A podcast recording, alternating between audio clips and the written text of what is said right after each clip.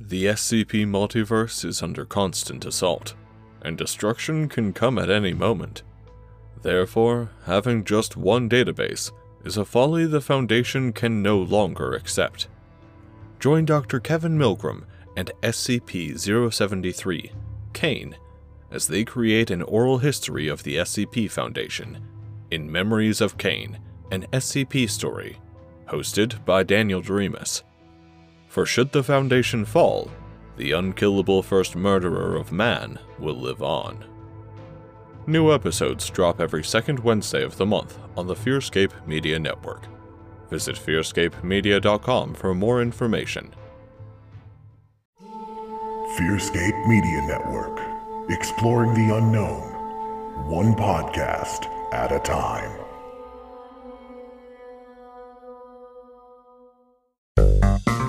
Thank you.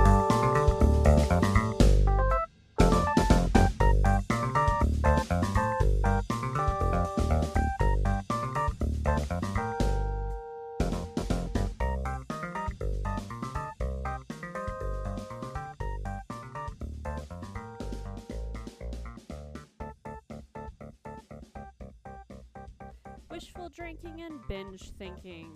The podcast where I get dumb drunk and make jokes about dark shit because that's the only way I know how to cope with life.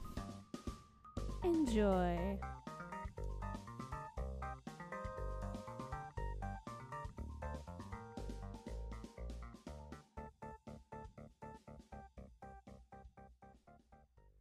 Hi there, folks. This is Poinsettia Haberdasher, and you're listening to Wishful Drinking and Binge Thinking. You know, a lot of people name their daughters after flowers, but you don't hear a lot of people using the name Poinsettia. And that was a choice I made. This is going to be a fun one. Mostly because the topic is just oh so lively.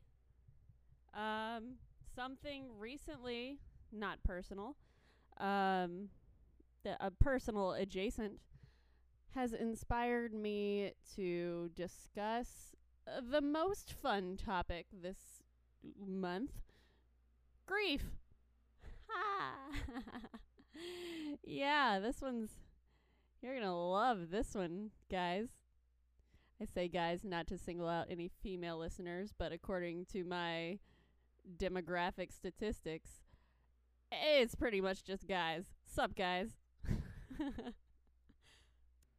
this is also my birthday month, so I have eaten a big cake today and am drinking bourbon once again because it's my fave. We are having four roses and getting deep about grief.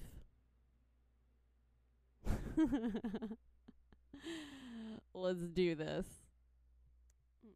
So, starting off, I just want to be very clear that when I say grief, I don't just mean mourning the death of someone close to you. I mean mourning the end of anything. Um, I mean, I know at the age we're all listening to this podcast, we know better. But growing up, when you hear grief, you really only associate it with death. But grief happens to us when we lose anything. If we lose a job, if we lose a friend, um, if we lose a relationship or a fucking cat we were fostering for three weeks and then had to give to someone who adopted them that was oddly specific, but I assure you it did not happen to me. Though it sounds like it would. I'm such a fucking cat lady. Um, grief is just the end of something. Like, uh, oh, how the fuck do I associate this to life that people will, yeah, you know, fuck it. It doesn't have to be an analogy you will understand, but like, when people are fucking around with the tarot and they get the death card and they're like, oh shit, somebody's gonna die. And the person reading the cards has to be like, no, it just means the end of something. It's like that. But less weird. Or more weird. Grief is fucking weird, but it's not. I don't know what I'm trying to say. Shut up. So, what most people are familiar with when it comes to grief is the whole Kubler Ross model, which, like, has its merits, but also isn't sort of, like, substantially proven. In that, like, when people learn it, they feel like people have to go through all five of those stages. You know, the, um, oh, fuck, denial, anger, bargaining, depression, acceptance. Um, and they also think they have to happen in that order, which is not true at all. Um, also, she, um, Eliz- yeah, Elizabeth Kubler Ross in the late 60s did not do this grief research on people who had lost family members. They did research on people who had been diagnosed with terminally with terminal conditions. So like cancer patients and people with who, you know, had only been given so long to live. So her grief research was actually um, more about accepting death as part of their own life rather than accepting the death of a loved one, which is what people tend to interpret that as these days. Um, so basically, the stages of grief are denial. You know, um, you know, somehow there's been a mistake. Uh, this isn't real. Living in a, kind of a false reality where it's not true. And then anger, where they realize they can't keep denying the fact. They get frustrated. Why is this happening to me? It's not fair. Uh, how can I blame someone? A lot of people, if they're religious or anything like, they start blaming God and that sort of thing. Um, then there's bargaining, which you know religion plays another role in. You try to bargain with God. You could bargain with your doctors. Isn't you know is there a treatment that's not on the market that I could try? I mean, what's the deal here? There's got to be something we can do. Um, depression. So, you know, if I'm gonna die soon, what's the fucking point? Why should I do anything? Or you know, if someone close to you has died, people interpret it as you know, what's the point of doing anything if that person's not here? And then finally, acceptance. Like, it's going to be okay. I can fight this. Um, you know, they're just accepting that death is a part of life. Um, those are the five stages. Not everyone experiences all five of those. You might only experience one of them. Shit, you could be in denial until the day you die. oh, God. That would be the life, huh? Just believing that you could go on and on. I'm going to do that, I think. I'm just going to deny that death exists and live my life as if I am immortal. And, you know, hopefully go out in a blaze of glory where I don't know what's coming. Sounds good. So, like, there were a bunch of people that researched grief before Kubler Ross came around. And, you know, they had a lot of the same material, but I guess she just wrote it nicer and prettier because that's the model everyone's taught. But the truth is, there's no real scientific evidence showing that people move through these stages or that any certain time period is spent on any of these stages. And I mean, like, it's a good collection of emotions that people might feel when they're grieving, so don't dismiss it. But the whole model itself is just kind of guidelines and not really what grief is actually all about. So, any who's it's um yeah, there's all kinds of different ways to grieve and like you don't always have to grieve something that was good. Sometimes you grieve bad shit. Like when people leave an abusive relationship, even though they know they're doing the right thing, they still like grieve that comfortable lifestyle. And when I say comfortable, I don't mean like they were having a good time, but just that it was familiar and that's what they were used to. Um shit, I worked with addicts who grieved the substance that they were leaving behind. Yeah, their life improved and everything was better, but they still had habitually done whatever that substance was for so fucking long that they grieved it like it was a habit, a routine that they were so used to and comfortable with. So in a way, we can grieve anything that we become comfortable with, whether it's positive or negative.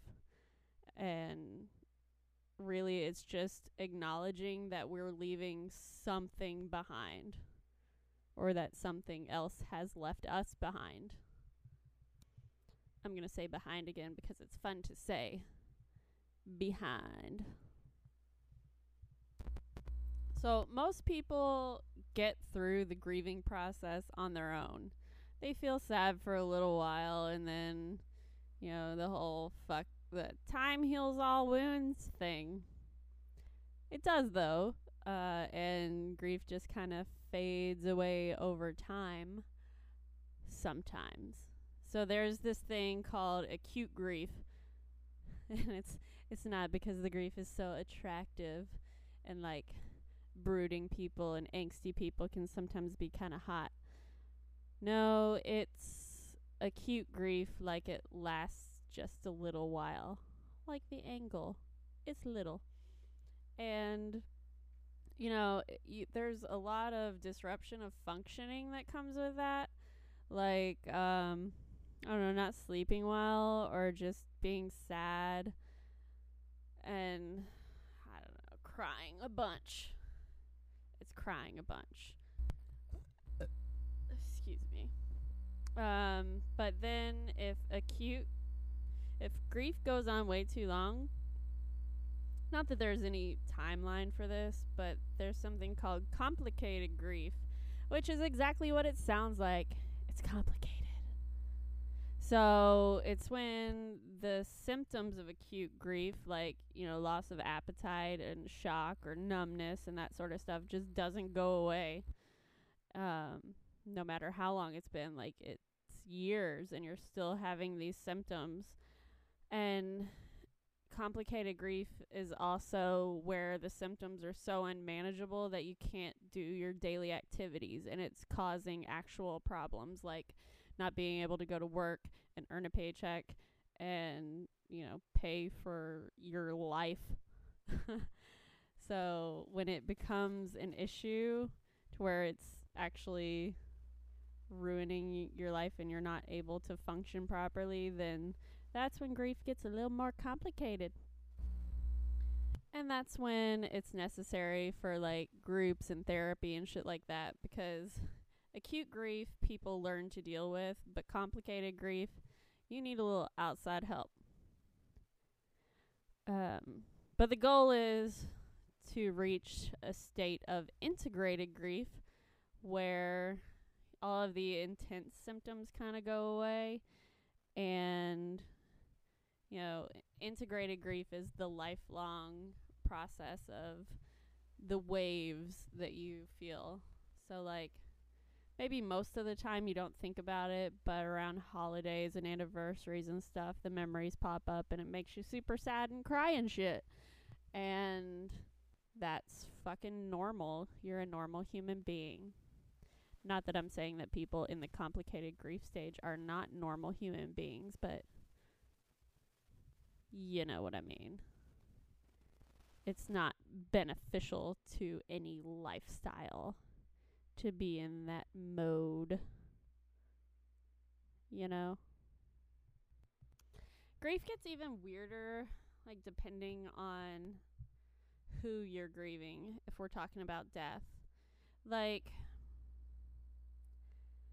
say it's an unexpected loss.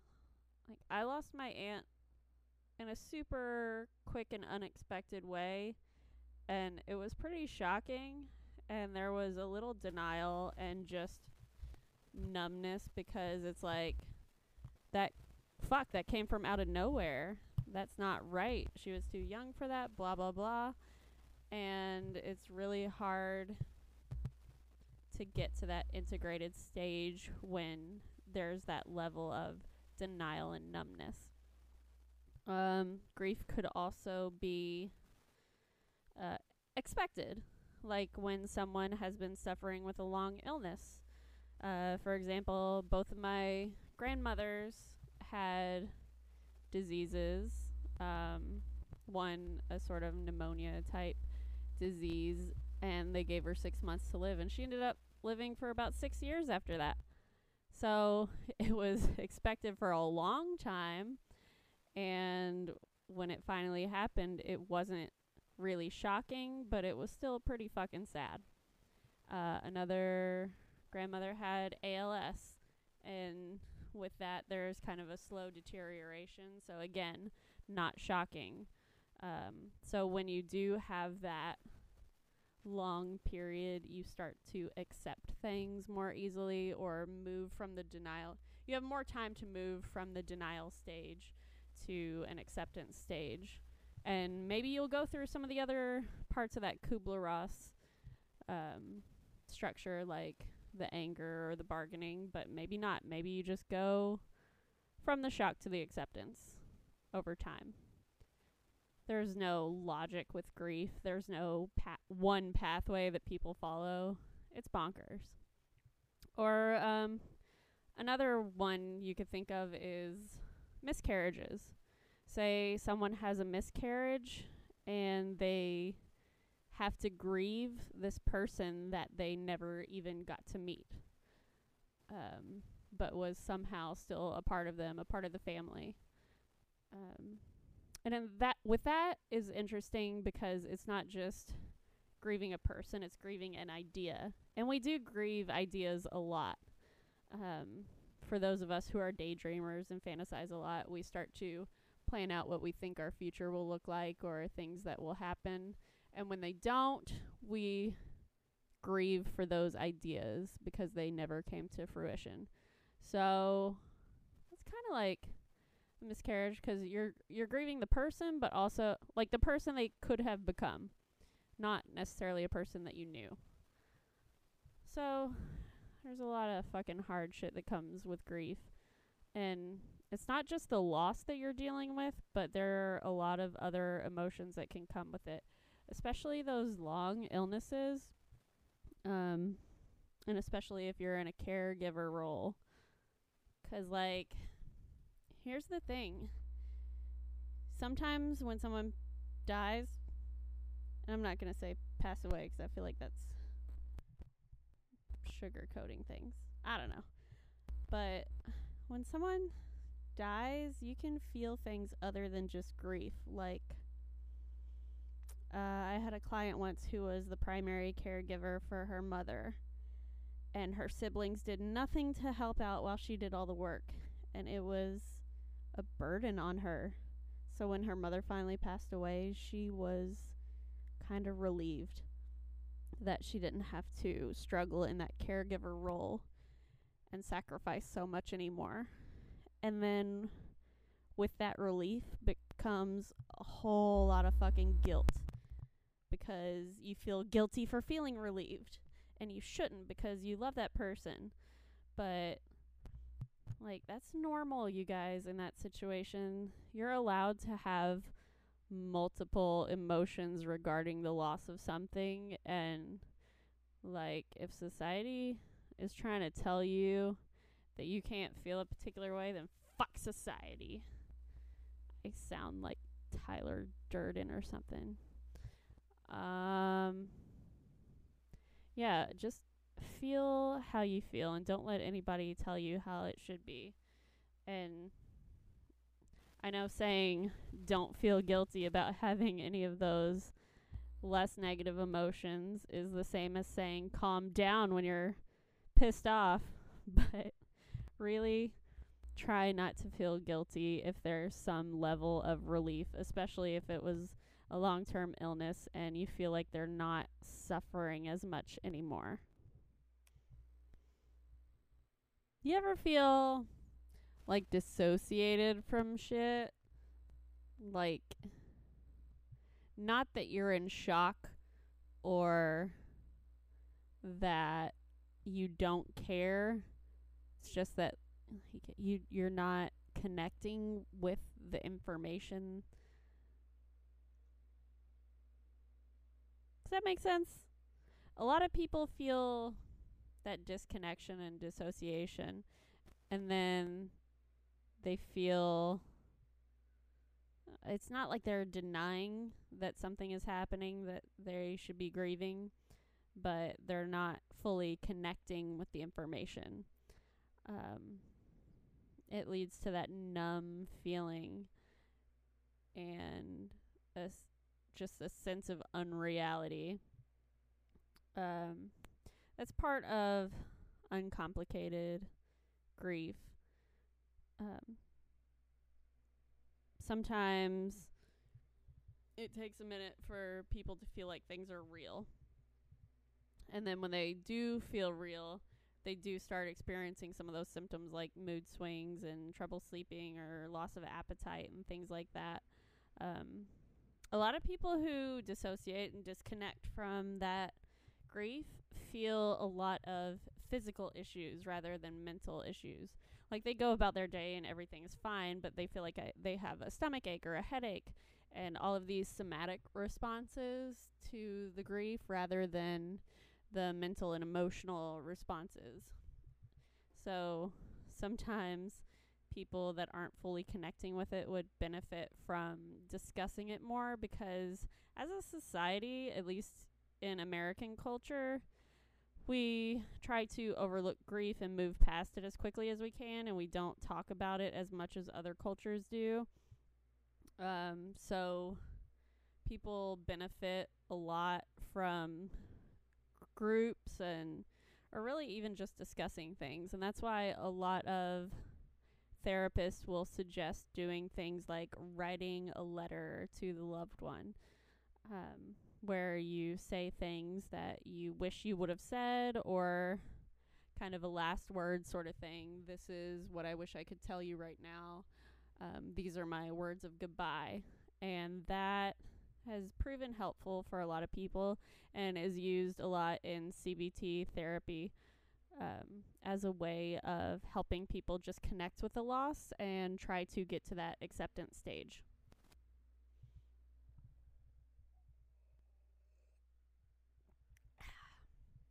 So I think one of the falsehoods that that whole uh, uh, five stages of grief thing presents us is that grief is a linear progression. Like there's no one way that people grieve and there's no one pathway. Some people accept loss really easily and others ruminate on it. And maybe it depends on our makeup. You know, if someone is already prone to anxiety or depression, grief is going to throw a wrench in that and make the symptoms of those mental health disorders way worse. Whereas people who aren't necessarily experiencing any of those initial symptoms might be able to deal with grief easier since it's like the only thing they're dealing with and they don't have to bother with all the other stuff on top of it. But even that isn't a great predictor for who will or won't experience complicated grief. Um I don't know, it's like a it's a personal thing. I tend to move through grief pretty easily and get to that acceptance acceptance stage pretty quickly. But I also have the tendency to move through all of my emotions quickly. If I get really angry about something, I don't hold grudges. I get super pissed for 2 minutes and then I'm fine. I move on to the next thing, the next emotion, hopefully a more positive one. And you know, that's just my personality. So I don't know if there are personality traits that correlate with how long you grieve, but people who process emotions quicker tend to get through the grieving process a little easier than others. Anyway, like don't let anybody tell you what your journey through grief is supposed to look like because it looks different for everyone.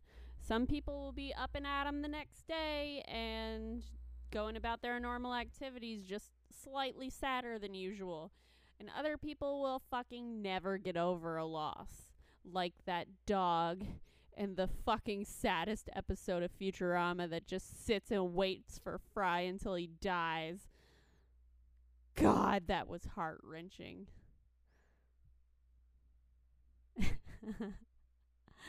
and I bet every one of you know exactly what I'm talking about. That fucking dog. Anyway, the point is grief is going to come in waves. Like Wanda Maximoff discusses with Vision.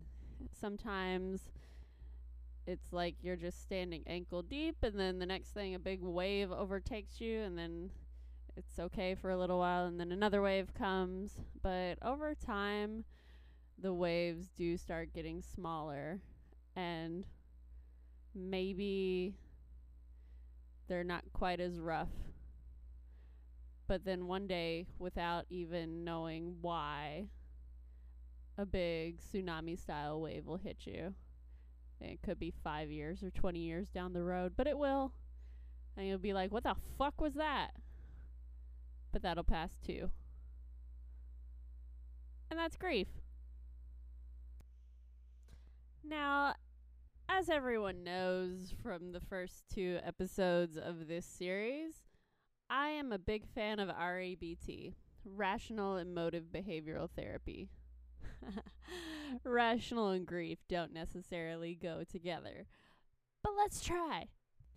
Let's throw those two together and see what REBT says about grief. So, hang on, I need a drink for this. Oh no, I ran out. I'm gonna have to get a refill soon. Um, so REBT, that looks a lot like um, looking at your self talk and trying to evaluate the thoughts that you're having during this grief process. It's evaluating how logical those thoughts are and whatnot. Um, there's a lot of role play involved in this where it's, you know, what do you want to say to the person that's gone?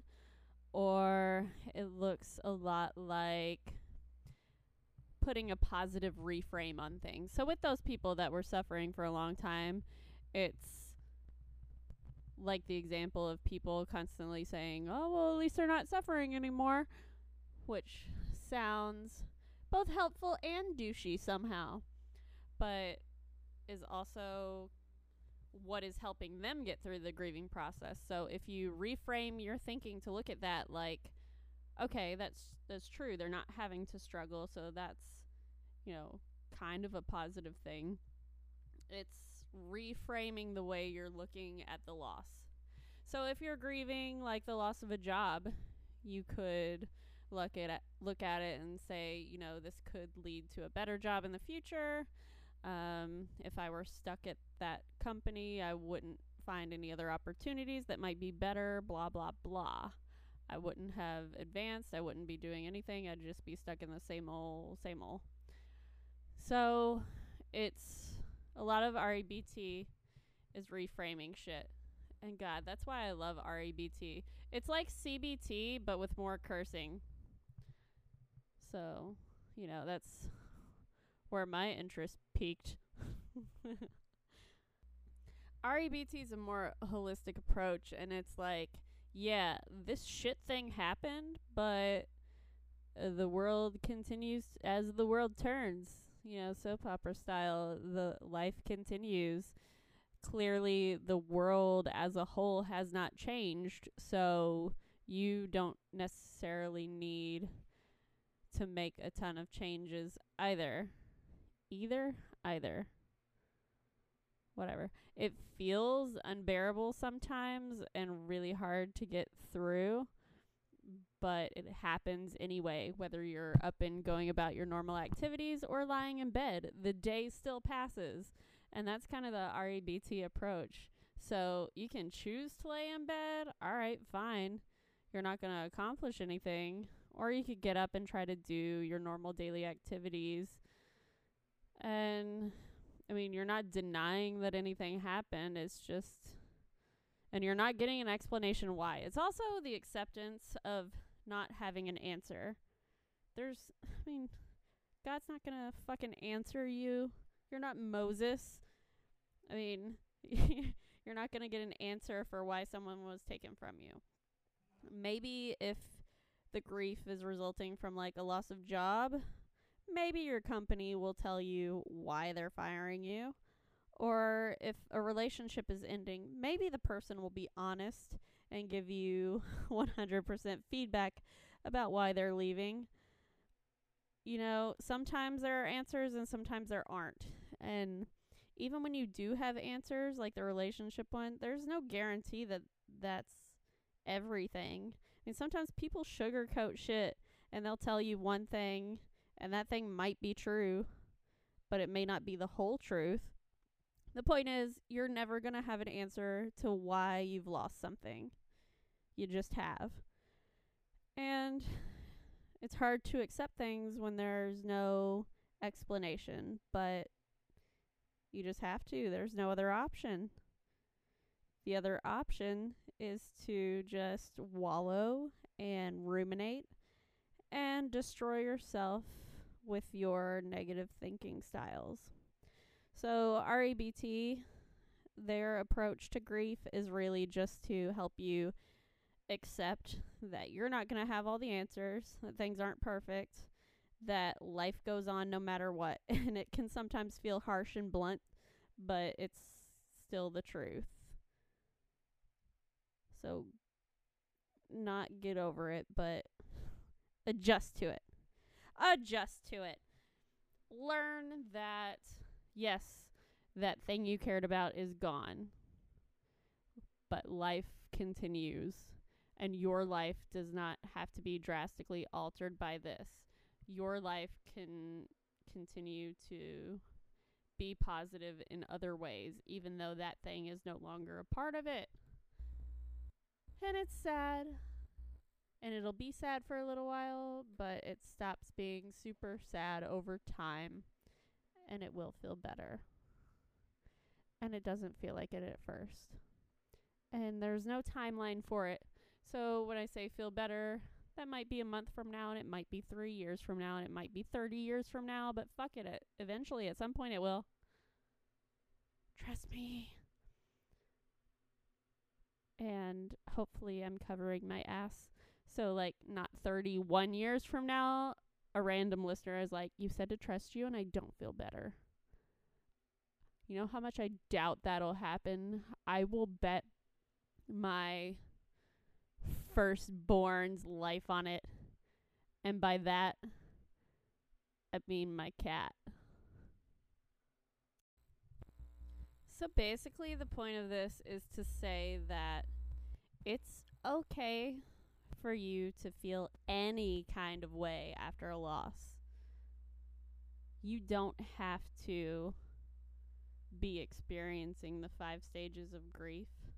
And even if you are experiencing any of those five things, it doesn't have to be in a particular order or all five of them.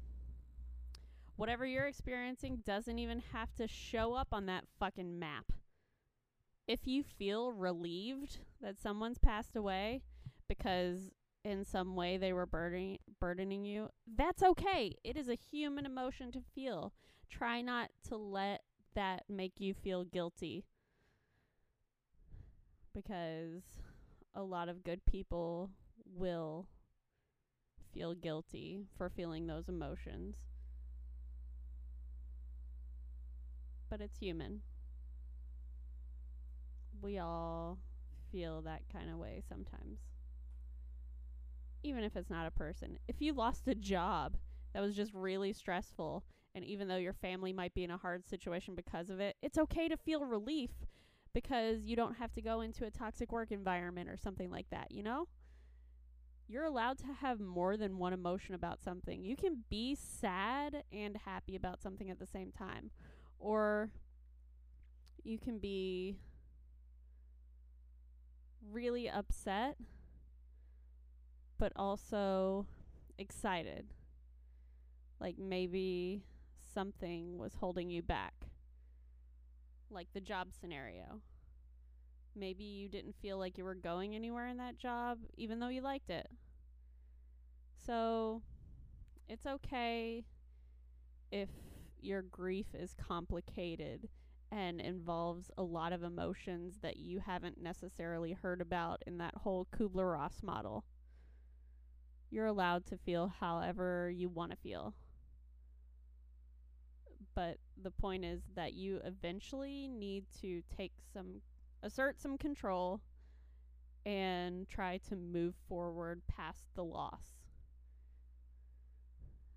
I mean, take the relationship example you could just be sad that a relationship is ending and never try again, or you could get back out there.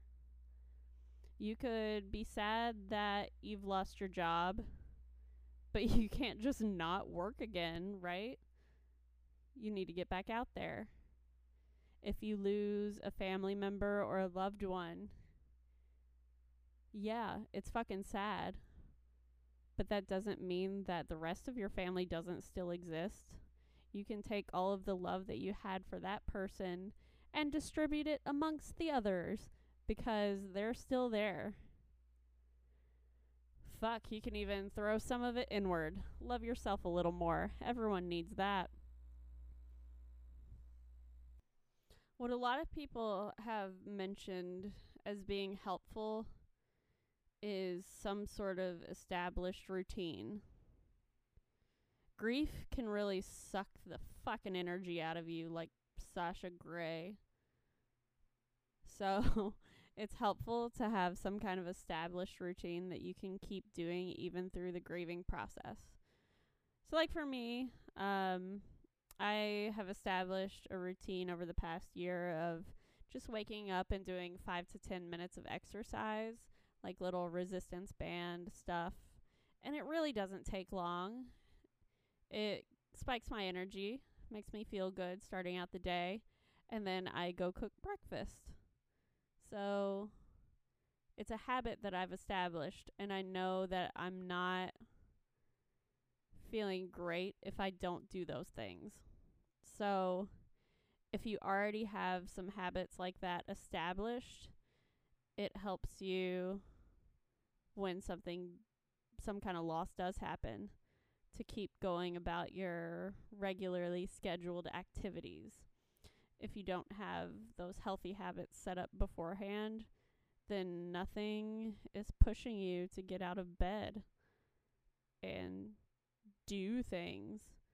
So you don't have a healthy moving on process from whatever it is you're grieving. Um, and I'm not saying that laying in bed all day and just staring at the ceiling and being sad is bad. I'm just saying that it's not a long term solution to grief. You need to get up and do things, go about your normal life to show yourself that the world hasn't ended, that things are still as they were, just minus something. And that doesn't mean it's going to feel that way forever. You can find other things to a lot that love and caring too. But it may not be right now. But in the meantime, you can go about your little healthy habits. And that helps you to move on a little bit quicker. And, you know, there have been studies showing how helpful those daily activities can be in hard situations. So, if you don't have anything like that set up, go ahead and try to do it now. And it doesn't have to be exercise or making breakfast or anything like that. It could be anything you want it to be. Maybe you wake up and read a prayer or meditation book, or maybe you get up and just, I don't know, play a fucking game on your phone that you like. just make sure that it's something that's not going to keep you bogged down in that rumination phase of stuff. Should anything happen. Maybe you're not experiencing loss or, loss or grief for anything right now, but it's fucking life. Something's to happen. I don't mean to sound like the other shoe's to drop at some point, but I mean, life is just a constant mixture of positive and negative things. And you need to learn how to cope with the positive with the negative when it does happen by maximizing the positive while you're experiencing it. Yeah. I feel like I'm just rambling at this point. Like, everyone knows that grief is hard. And, oh, there's no one advice fits all example for grief because everyone experiences it differently. Um, there are a lot of I don't know ceremonial ritual type things that people do. Um, there's a thing I've seen where people put little messages in balloons or tied to balloons and then let them go. And obviously they don't think that that message reaches the other person. But just writing it down and going through the motions of that little ceremony helps people feel a little more closure. Because closure does not come from another person, it comes from you. You need to feel like you are able to move on from something. And closure is something that you create in your own mind. And sometimes doing something like that will help. Like um, writing something down and burning it. Um, you may not get closure in your grief.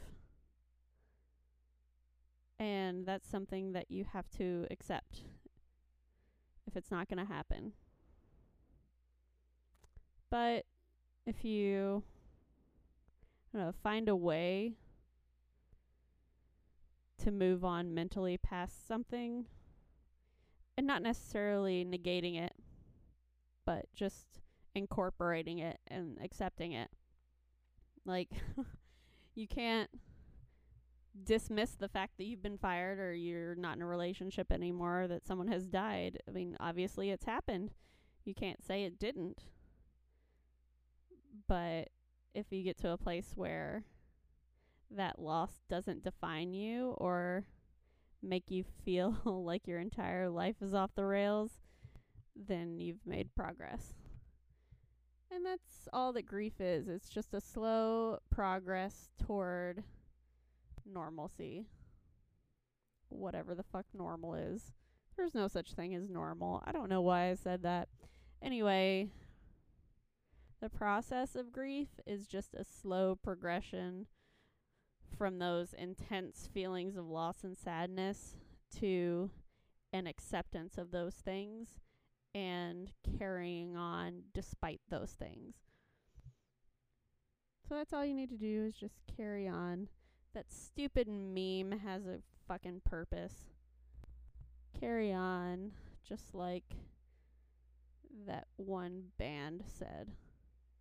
All American Rejects, maybe? I don't know It's been a while since I've gotten all emo. In summation, was this episode funny? Nah. Was it useful? I hope so. A lot of people struggle with grief, and uh, I thought it was time I say something about it. Yeah. So, lessons learned from today. You don't have to go through the five stages of grief. You don't have to feel any particular way. Whatever you're feeling is normal, and I assure you, you are not the first person to feel that way in your grief. We've we've had death for thousands of years. You're not the first person to experience whatever you've experienced. Um, acceptance is the goal. and moving on, not forgetting the person or the thing, but just knowing that it's no longer a part of your life and that's okay. And it's very helpful to talk about things. They've done studies about complicated and acute grief and they've shown that people who dissociate and deny that something negative has happened have longer term grief symptoms than people who acknowledge and talk about stuff. So, talk about your loss with anyone you feel comfortable with, and it helps you move towards acceptance. Like legit studies. I'm not going to name them now. Let me know if you would like those studies, but they exist. Um, so yeah, don't hide your grief. Talk about it. Be open about it and work toward the ultimate goal of acceptance. And you'll be doing okay. It will be okay. Oh my god, this was such a fucking serious episode. Sorry.